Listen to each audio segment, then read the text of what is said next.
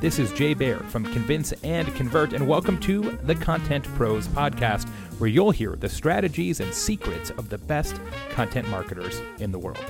The show is brought to you by Oracle Marketing Cloud, helping businesses use the latest marketing technologies to tell their stories and connect with their customers. The show is also brought to you by Vidyard, the best platform for creating, managing, and optimizing your video content marketing. And the show is brought to you by Uberflip, a content experience platform that allows marketers to create, manage, and optimize tailored content experiences for every stage of the buyer journey. The hosts of the show are Randy Frisch and Tyler Lessard. Find all links, archives, and more at contentprospodcast.com. Now, here's Randy, Tyler, and this week's special guest. Welcome to another episode of Content Pros. In fact, a new uh, season of Content Pros. This is the brand new season, and if you listen to the last episode of Content Pros, you met my new co-host. So I'm Randy Frisch from Uberflip. I've been with you now for three seasons. Looking forward to the fourth season of Content Pros here with Tyler Lessard, who's joining us as always now from Vidyard. Tyler, great to have you here, and you know we're really excited to kick off this season together, talking all about content with a lot of great content pros, as we call the podcast. These are content leaders in organizations and influencers in the content marketing space who are helping us understand what's trending on a week-to-week basis. Um, so, Tyler, do you want to welcome in our, our first guest of the season here? Hey, yeah, welcome uh, everybody, and Randy, thanks for uh, for having me again. I'm, I'm super excited to be on this season, and super excited to kick it off with Clair Byrd. Now, Clair is, um, I think, a very interesting content marketer. I'll let her share a little bit more about her background and how she came to be in the world of content and broader marketing.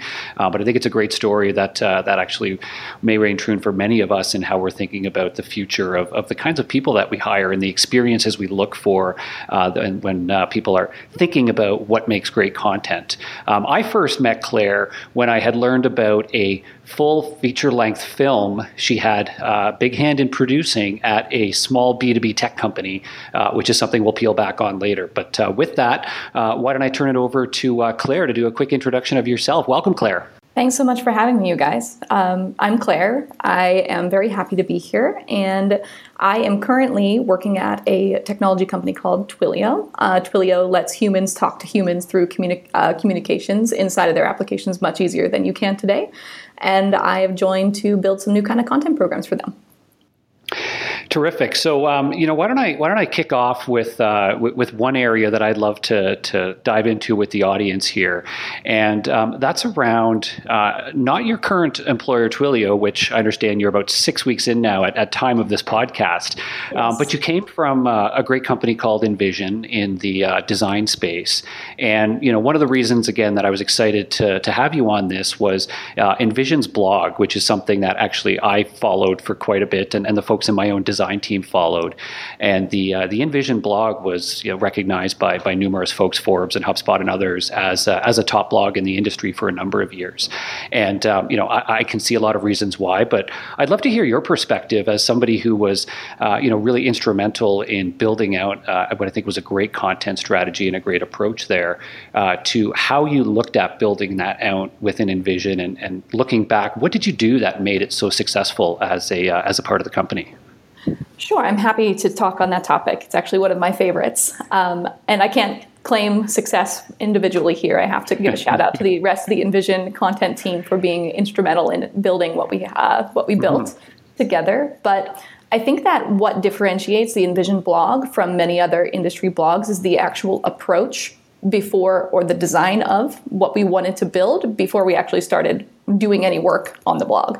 Um, the goal was to create a differentiated content experience. Um, there was just the market was flooded with content about how to do design better, and you know six ways to make your sketch your sketch uh, files more uh, well organized, and a whole bunch of other topics that were super tactical. But no one would talk about design leadership and culture uh, including major media. We just struggled and kept throwing all of these amazing ideas up against the wall and just being told no over and over and over again. So we decided to do it ourselves. Um, we saw an opportunity to step completely away from our competition and have a completely different conversation with the marketplace.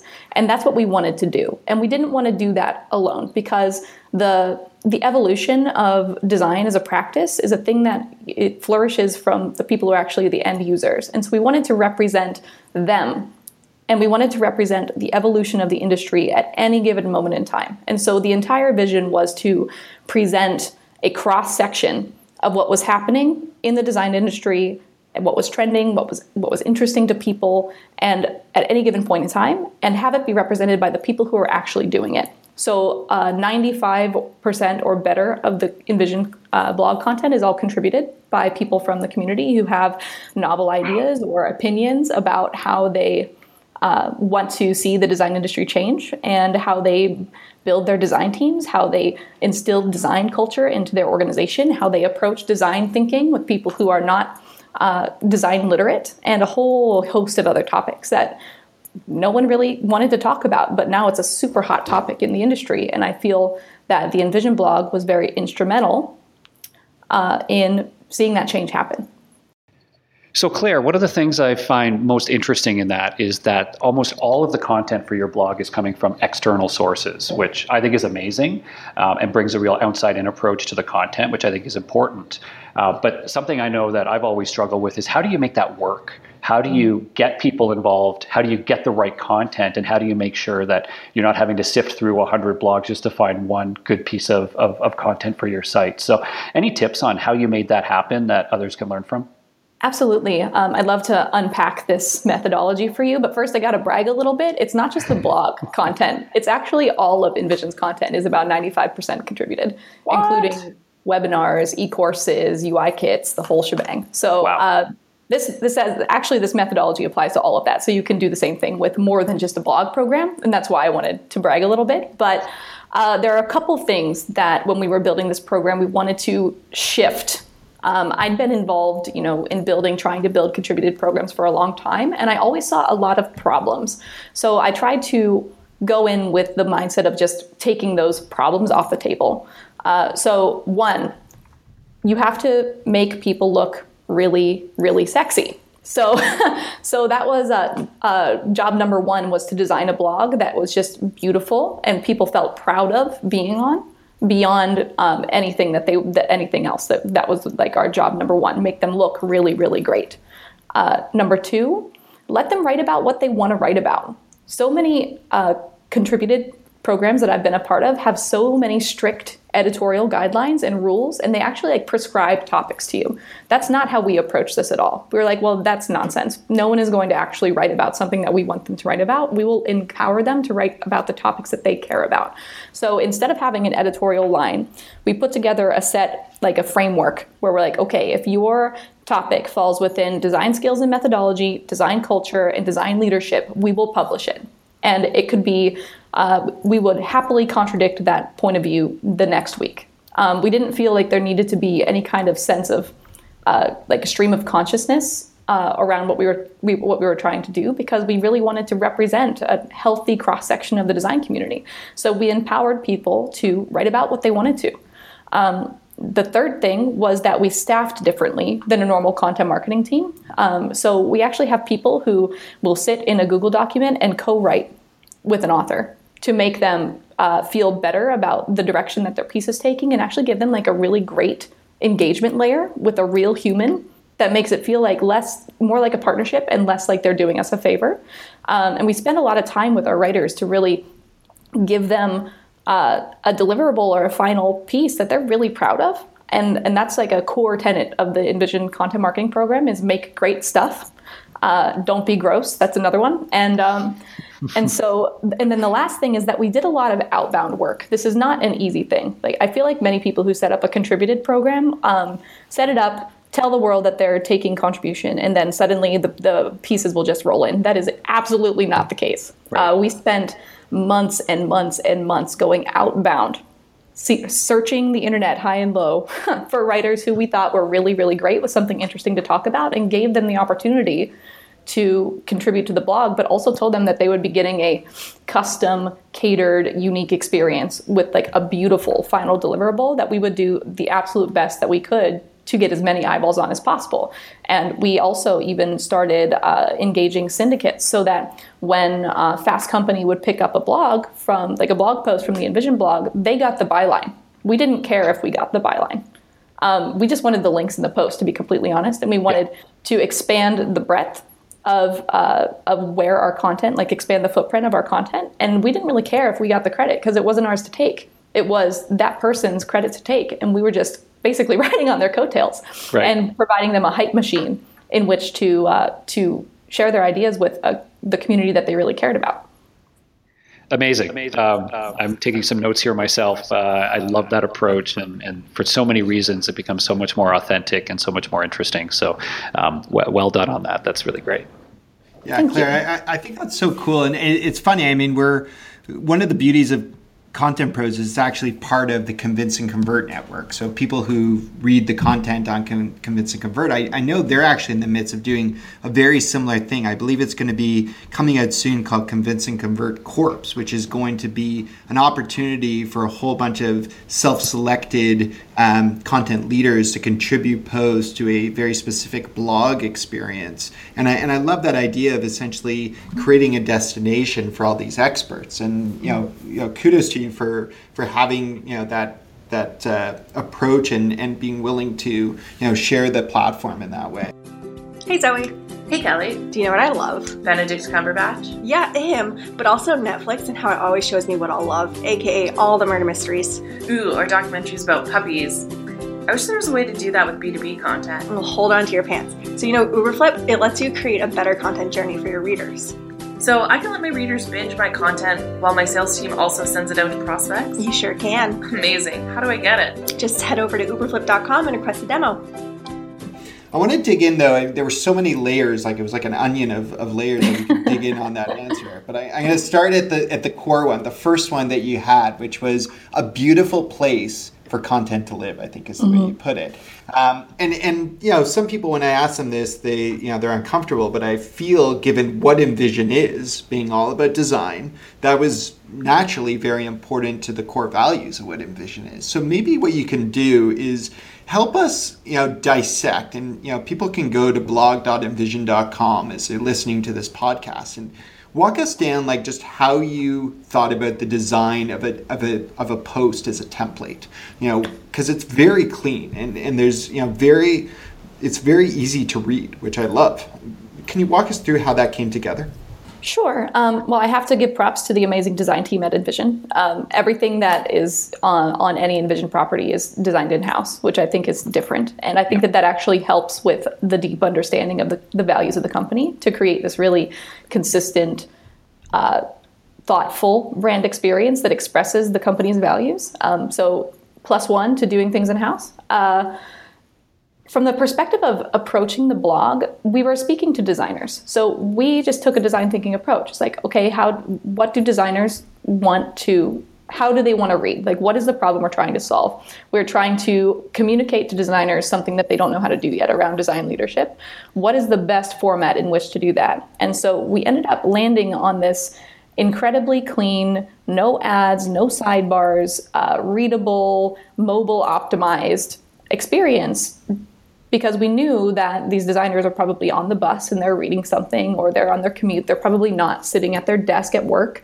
Um, and we did actually make sure that this, you know, we back this up with with facts, with true facts about how people engage with our content. But the uh, the hypothesis was was simply build the best solution for our audience, um, and we couldn't, we cannot stress the importance of good web strategy uh, and just readability and uh, accessibility on with regard to like web best practices. I would highly recommend all content people get comfortable and literate with what it is to design for the web. Like this is a really important thing especially if your uh, if your audience is is technical. Um, however even still a readable experience and, and is going to do nothing but benefit you yeah, I, I, couldn't agree more. I mean, you know, Tyler, I'm interested for the three of us. Like, how many of us do not have a designer involved in almost any marketing campaign that goes out? I mean, just yeah, quickly around the table.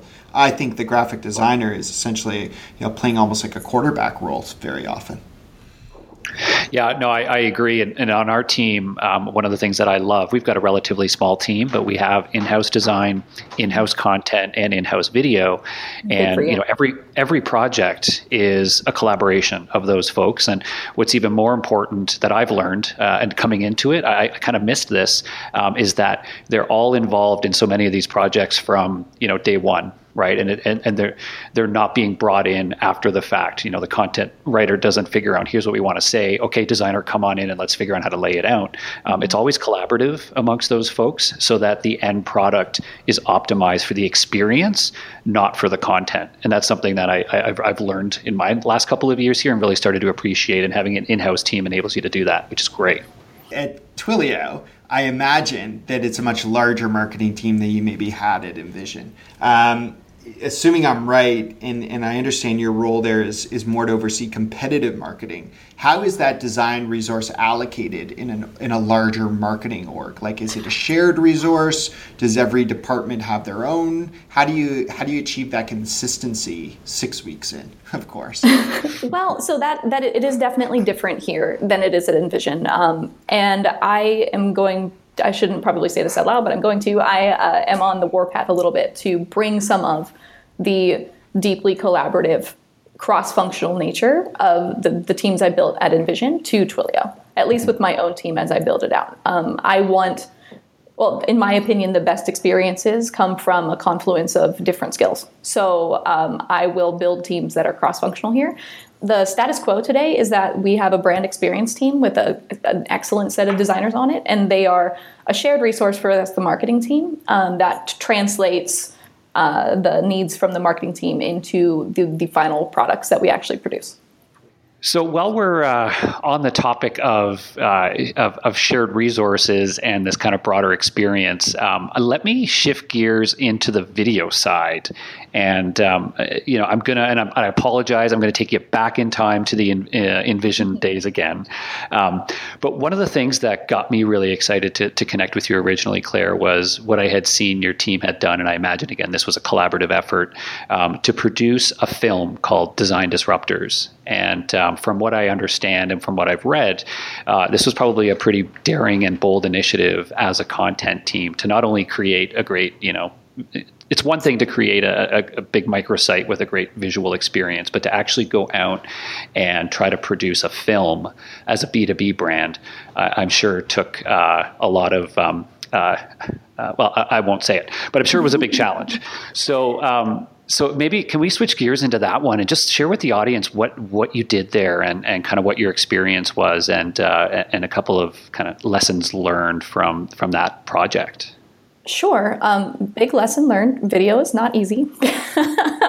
um, I, so the Design Disruptors project was literally my first project walking in the door. It took uh, 18 months from start to finish to produce and design all the, the branding and assets around it, and then to release it to market. Um, it, the idea was actually like a kernel that our CEO had stumbled upon while he was talking to some really excellent design influencers in the space, and they were having a really interesting, robust conversation. And he just said, "Is like I wish I could just record this and put it on the internet for everybody to have."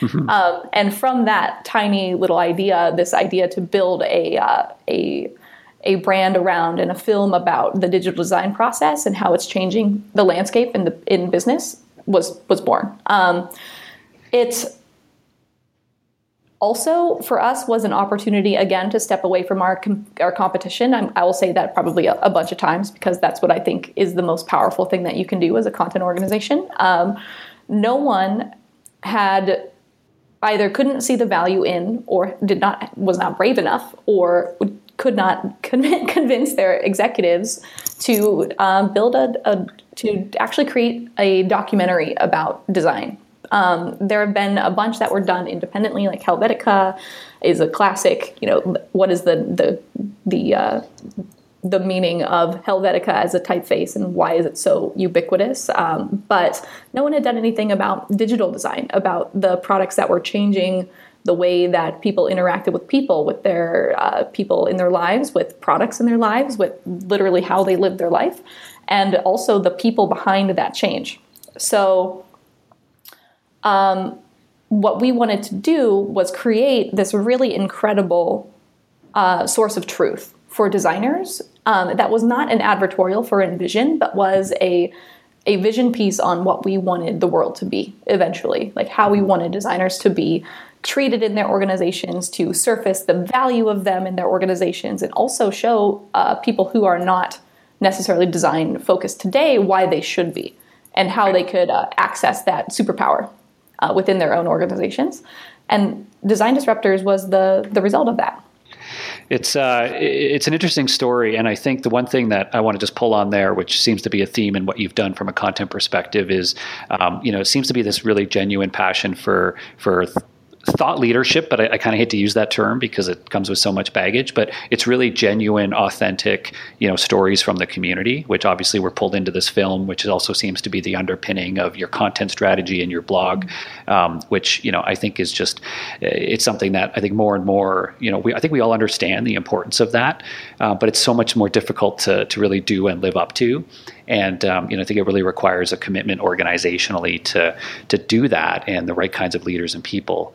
Um, so on on that note, let me ask you about the kinds of people, the kinds of backgrounds um, that you're seeing to be important in modern marketing teams and in, in, content teams and in competitive marketing teams and, and all the other areas that you're looking at. I mean, we talked about the importance of design, but you know, you yourself don't come from a traditional marketing background. Um, I'm hiring more and more people who come from non-traditional marketing backgrounds to, to bring different perspectives. Mm-hmm. But um, uh, I don't know if you have thoughts on that of like what do you what do you think people should be looking for? Um, you know, in, t- the kinds of people they're bringing into their content teams to help usher in this this new wave. That is a great question. I definitely have a bias towards people without traditional marketing marketing backgrounds, which I should not say out loud, but is is true. That is true. That's I fine. can't deny it. Um, I don't have one myself. I come from the land of food and beverage. Uh, I ran the back of house and kitchens before I moved to the Bay Area, and my journey into the land of technology marketing is 100% driven by food and beverage. Um, my first opportunity was with a, a, beverage startup, and it's been uh, an excellent experience since then. Um, I bias towards hiring people with hospitality backgrounds, and there's actually a reason for this. It's not just because I'm one myself. Um, it's because people with hospitality backgrounds come from a place of enjoying service and being service minded. And if hmm. you're building uh, a community driven or an authentic storytelling program about the people who are actually changing your industry and using your products as a platform to do that, you have to be service minded. You have to be willing to let them tell their own story instead of yours. And you also have to be willing to enable them as much as possible to get that done. So I bias towards people who have hospitality backgrounds who have made a transition into content or some kind of marketing or even journalism. Journalism also like great great hires hire journalists. Uh, they will always get to the truth. So um, I'm a, a big fan of hiring people with hospitality backgrounds and also ex journalists. Well, I think uh, in that spirit of people with a great degree of empathy and compassion and, and service oriented, I think we might think about hiring um, some therapists into our content marketing team. That could work as well. What do you think, Randy? I love it. I love it. You know, it's it's funny. We actually so we do every year at Uberflip we do a uh, conference and we we do it in Toronto. It's happening again this summer around August twenty second, twenty third, and last year when we did it, obviously we had a lot of marketers who came out and real thought leaders, but there was a lot of people, to your point, coming from different industries who I think are just curious to get into this, you know, fad of of content marketing, right? And it's, um, you know, I, I, fad's probably the wrong word, right? It's I think it's now here to stay, and you know, I, have seen the same Tyler even when I've come to your event, you know, the the video events that you do around Vidyard. I mean, like you're starting to see people who I think are realizing that these are going to be long term career opportunities and that it's an opportunity to make that transition. So, Clair, maybe you know, just building off all of this. I mean, what are some of the best ways that you've seen those people position themselves for the transition? Because a lot of people listening to this podcast may be saying, "Listen, I want to get into the space," but you know, sometimes it's it's hard for you know the three of us, perhaps as a marketing leader, to say, okay, I'm going to take a risk with this person. So, mm-hmm. what is it that you're looking for in people to say, okay, this is the person who can make that transition? That's a great question, actually, um, because I, I, approached my own career transition with this in mind. Uh, and I think that the people who I tend to be willing to take risks on are people who have put the work in without guarantee that there was going to be payoff. So if I see, uh, if I have a resume from a chef, but they have a great portfolio online that they didn't necessarily get paid to do, or they were not necessarily uh, incentivized by anything except their own desire to do the thing that they really want to do, that's someone who I will take a risk on. That person who has the hustle and the grittiness to really get it done. Um, and just a commitment to their new craft. That that's that's what I want to see from someone. Um, also, I want to see someone who is designing their career. You know, I don't want to just uh, see um, someone who is not trying to take a mentorship or uh, expand their professional network or learn more things or be in classes about emerging content trends. I, I want to see people who are making proactive steps in an intentional way to get them where they want to be. Uh, and if I see both of those things, then I will 100% hire that person.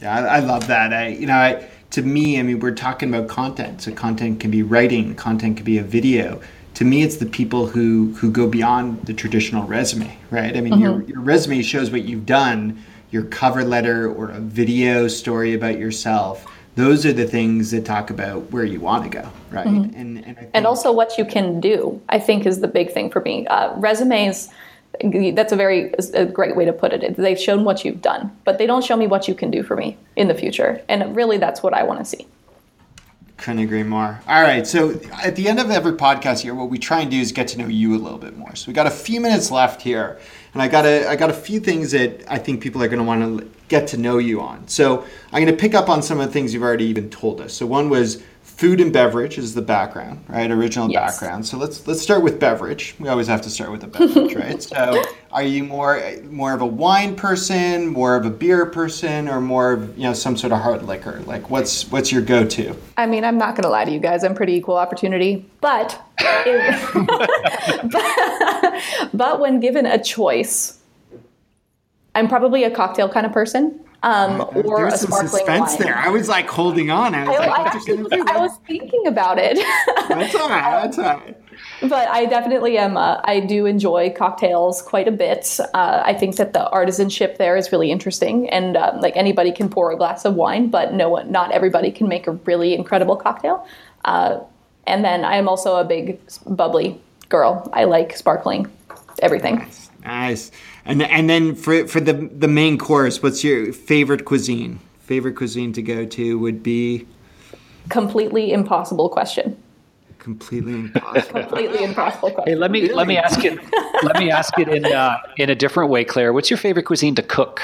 Ah. Ooh, that's a better question. Um, I am pretty great at pizza. Uh, I am a big pizza fan. I worked in a really really lovely pizza restaurant in San Francisco that does Italian style thin crust artisanal pizza. Um, so I'm definitely a big fan of that. And then I also I uh, I have a trash palate I call it, and um, which means I, I'm Midwestern. I grew up eating a whole bunch of nonsense, and so I like to take things that I uh, ate as a kid and reimagine them. So uh, I don't know if we have time for an example, but I could give you one if you wanted. Yeah, shoot. Give us okay, sure. So, um, my grandmother used to make me hot chocolate pudding with buttered toast on Saturday mornings for breakfast, and we'd watch Bob Ross together. Uh, it's a really important part of my childhood, and so I'm right now I'm working on this concept to take that like hot chocolate pudding and buttered toast experience and turn it into something a little bit better and less disgusting. Um, uh, and so, like, I've reimagined it with as like a chocolate pot de creme with uh, toasted brioche croutons and a hot chocolate pour over. Oh, wow. um, you're, you're so, legit. All right, you know what you're talking about here. I'm not about Tyler, but I'm intimidated. But I'm hungry. Or, I'm hungry. intrigued to be invited. Um, very cool. Very cool. Okay, so another one I got to ask before we run out of time is you, you had mentioned being a horse archer. Uh, can yes. you tell us a little bit about what that means? So, um, I am a horse archer. That means that I run at high speeds on horseback with a bow and arrow, shooting arrows at things. Um, it's uh, actually an international Robin Hood style, or is this like? Uh, it's I, I, use a recurve bow, so I guess that's kind of Robin Hood style. Um, that's oh, actually in it's an international sport, but it's generally Asian Asian archery styles, so uh, Mongolian and Korean styles of archery. And so I'm not good enough to compete yet, but I will eventually probably compete in a horse archery tournament somewhere in the world. Awesome. All right, last one, pulling it a little bit more back into work. When you're not reading, writing, creating your own content, whose content is your go to? Like, where do you get your fix of something on a daily or weekly basis? Hmm. Great question. Um, I have been reading the New York Times quite a bit recently, uh, and I've been trying to be more involved in actual, real, live journalism as opposed to uh, just stealing journalists for my own ends. Um, so, definitely a, a big um, New York Times, BBC reader, and also I, I, mean I gotta I gotta say that the InVision blog is still pretty great. I'm de- I'm definitely design biased, and I'm interested in staying abreast of what's going on in the design industry. So I do still read the InVision blog quite a bit. That's awesome. Sounds sounds like it was a real passion project, and and you know definitely shows in terms of the output. Uh, Clair, it's been awesome having you on the podcast, and you know, great way for us to kick off this season of Content Pros. To remind everyone listening, Content Pros is just one of the podcasts that the Convince and Convert family of podcasts include. So we encourage you to check out some of the other ones like Business of Story, Social Pros, Influence Pros, and others. Uh, they can all be found at convinceandconvert.com. You can also learn more about Uberflip at uberflip.com and Vidyard at vidyard.com. And of course, if you want to find more of these episodes, you can go to uh, contentprospodcast.com as well. We're found on Stitcher, on iTunes, on Google Play, anywhere you can find us, and you can leave a review. Let us know what you like. Let us know what could be better so we can create better content for you on a daily basis. Until next time, thanks so much for joining. On behalf of Tyler, Clair, I'm Randy. Take care. This is Jay Baer, and thanks for listening to Content Pros. Please leave a review and subscribe on iTunes or on your favorite podcast listening app. Go to contentprospodcast.com for a complete show archive and greatest hits. Content Pros is sponsored by Convince and Convert, Oracle Marketing Cloud, and by Uberflip. It's produced by my team and I at Convince and Convert Media. Interested in being a guest or a sponsor on the show? Visit us at convinceandconvert.com.